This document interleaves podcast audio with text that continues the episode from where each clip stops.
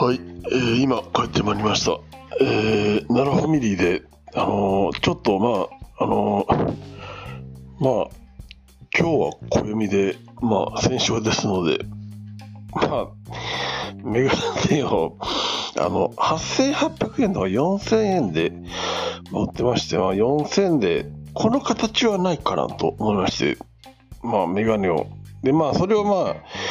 あ、あの、最初から考えてたことでして、で、まあ、メガネをまあ、あのー購入した後に、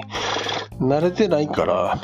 その、写メでちょっとイメージ作らないと、その鏡とかでもいいんですけれども、まあ、ちなみにまあ、あの、被ってるメガネはございません。それは間違いないですね。あの、どっちかっていうと、あのーシャープではないので、シャープではないところがまあ、僕はまあいいかなと思います。今までになかったところですので。で、まあ人工知能のあの AI の判定はちょっとなんかおかしかったんですけれども、まあ4000のメガネ、まあちょっと自信がないですけど、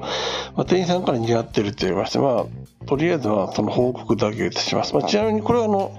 食費の補助と雑費からの、えー繰越金になります。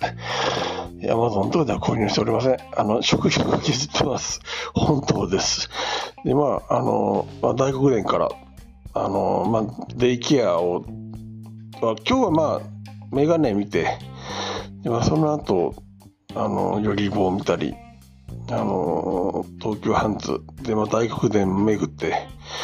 で、まあ、雨が降って、靴がね、ちょっと痛いなと思ったんですけれども、まあ、仕事頑張りたいので、靴は、まあ、しっかりしたのがいるかなと思いました。ちなみに、あの、フードコートで、あの、ま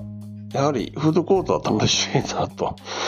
思いました。あとは、まあ、あの、まあ、とりあえず、まあ、報告まで、そこまでいたします。